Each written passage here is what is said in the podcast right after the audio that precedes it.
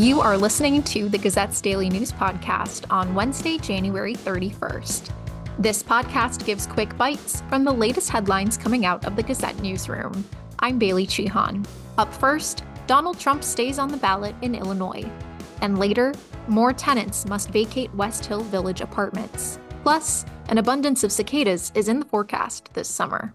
Former President Donald Trump will stay on the Illinois primary ballot. The Illinois Election Board made the unanimous ruling Tuesday. The issue was raised after the board's hearing officer, a retired judge and Republican, found that Trump is ineligible to run for president because he violated a constitutional ban on those who engaged in insurrection from holding office. The board agreed with a recommendation from its lawyer to keep Trump on the ballot by determining the board didn't have the authority to determine whether Trump violated the Constitution. The eight member board is evenly split with four Democrats and four Republicans. Next week, the U.S. Supreme Court will hear arguments in Trump's appeal of a ruling that declared him ineligible for presidency in Colorado.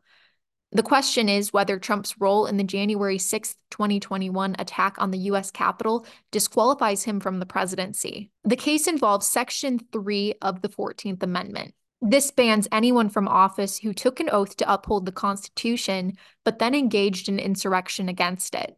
Some legal scholars say the clause applies to Trump's role in trying to overturn the 2020 presidential election and encouraging supporters to storm the U.S. Capitol. Trump's attorneys have argued that the provision is vague, that January 6th doesn't meet the legal definition of an insurrection, and that Trump was exercising his First Amendment rights and isn't liable for what occurred. Section 3 was adopted in 1868 to prevent former Confederates from returning to office after the Civil War. It has been rarely used since then. All residents of Westhill Village apartments in Northwest Cedar Rapids have been ordered to leave their homes so that structural issues may be addressed.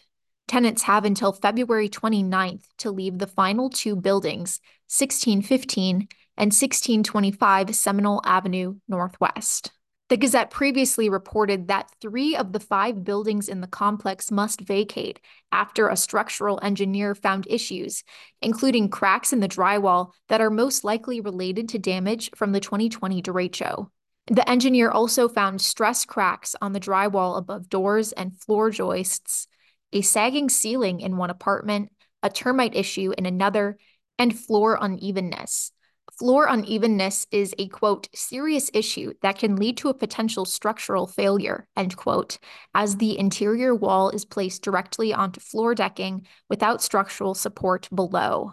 A January 12th report from Apex Structural structural engineer Natalia V. Hunt said that the conditions of the 1615 and 1625 buildings are like the other buildings.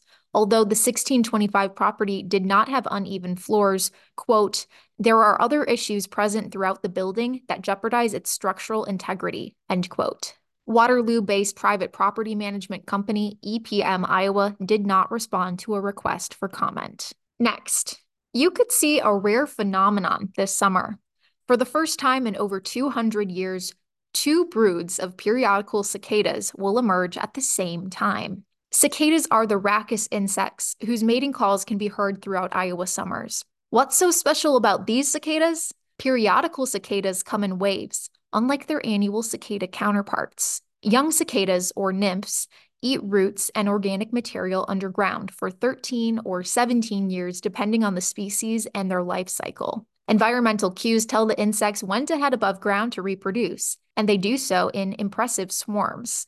Iowa State University insect diagnostician Zach Schumm said, quote, the eastern part of the United States is the only region of the entire world that has these periodical cicadas. We're quite lucky to experience it, end quote. Eastern Iowa, especially southeast Iowa, will experience both brood 13, a 17 year brood, and brood 19, a 13 year brood, in addition to annual cicadas. Schumm said, quote, if you're in the right area, you can see and experience millions upon millions of cicadas, end quote. This is expected to peak in Iowa around May. Adult cicadas only live four to six weeks. Although the volume of cicadas may be overwhelming, these insects are nothing to fear.